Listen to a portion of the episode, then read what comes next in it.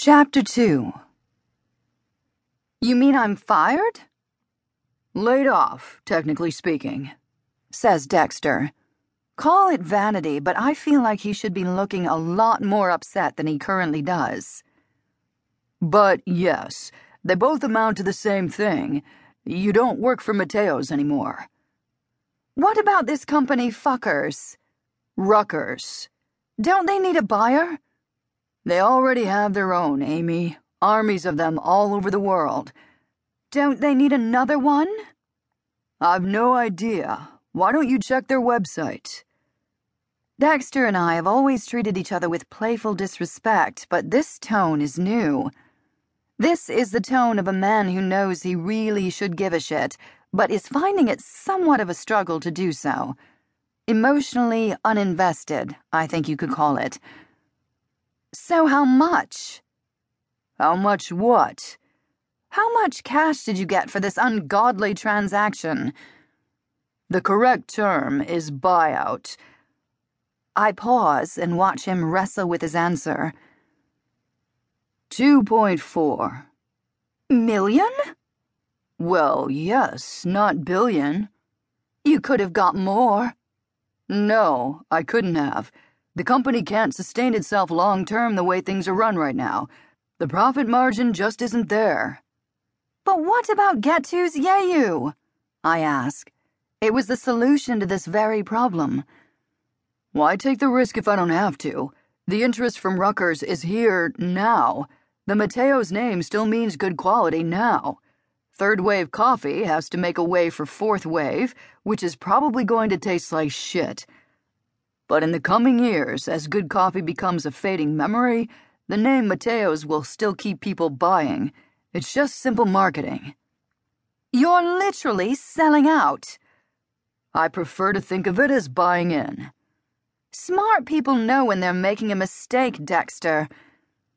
Accepting 2.4 million for a business that's almost bankrupt is not a mistake, he says. Fair point.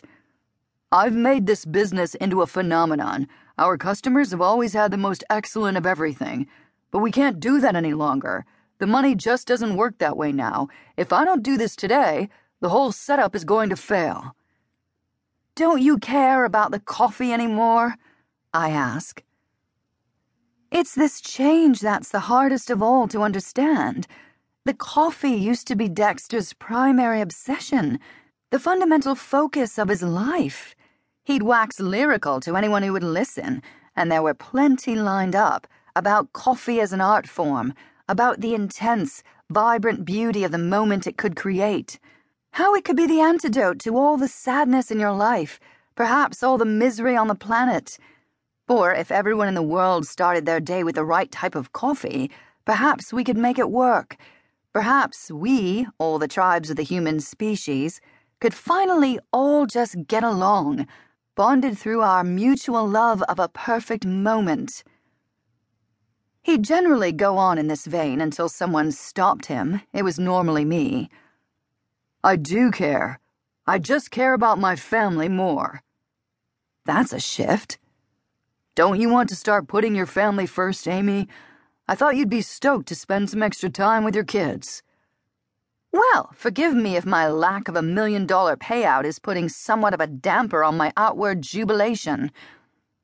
Which is clearly a segue for Dexter to start talking about my severance package. I've put as much sweat equity into Mateos as he has over the last 14 years. And much more literal equatorial sweat, to be sure.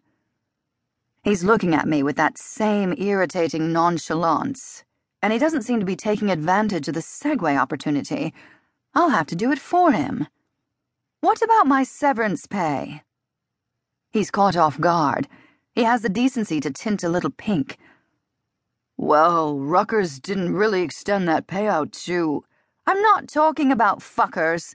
I'm talking about you and your plus size bank account already racking up the interest on 2.4 million as we speak. The money hasn't come through yet. When it does, I'll, um, have my accountant. Don't lie. I expect a wide eyed denial. It's not forthcoming. Amy, under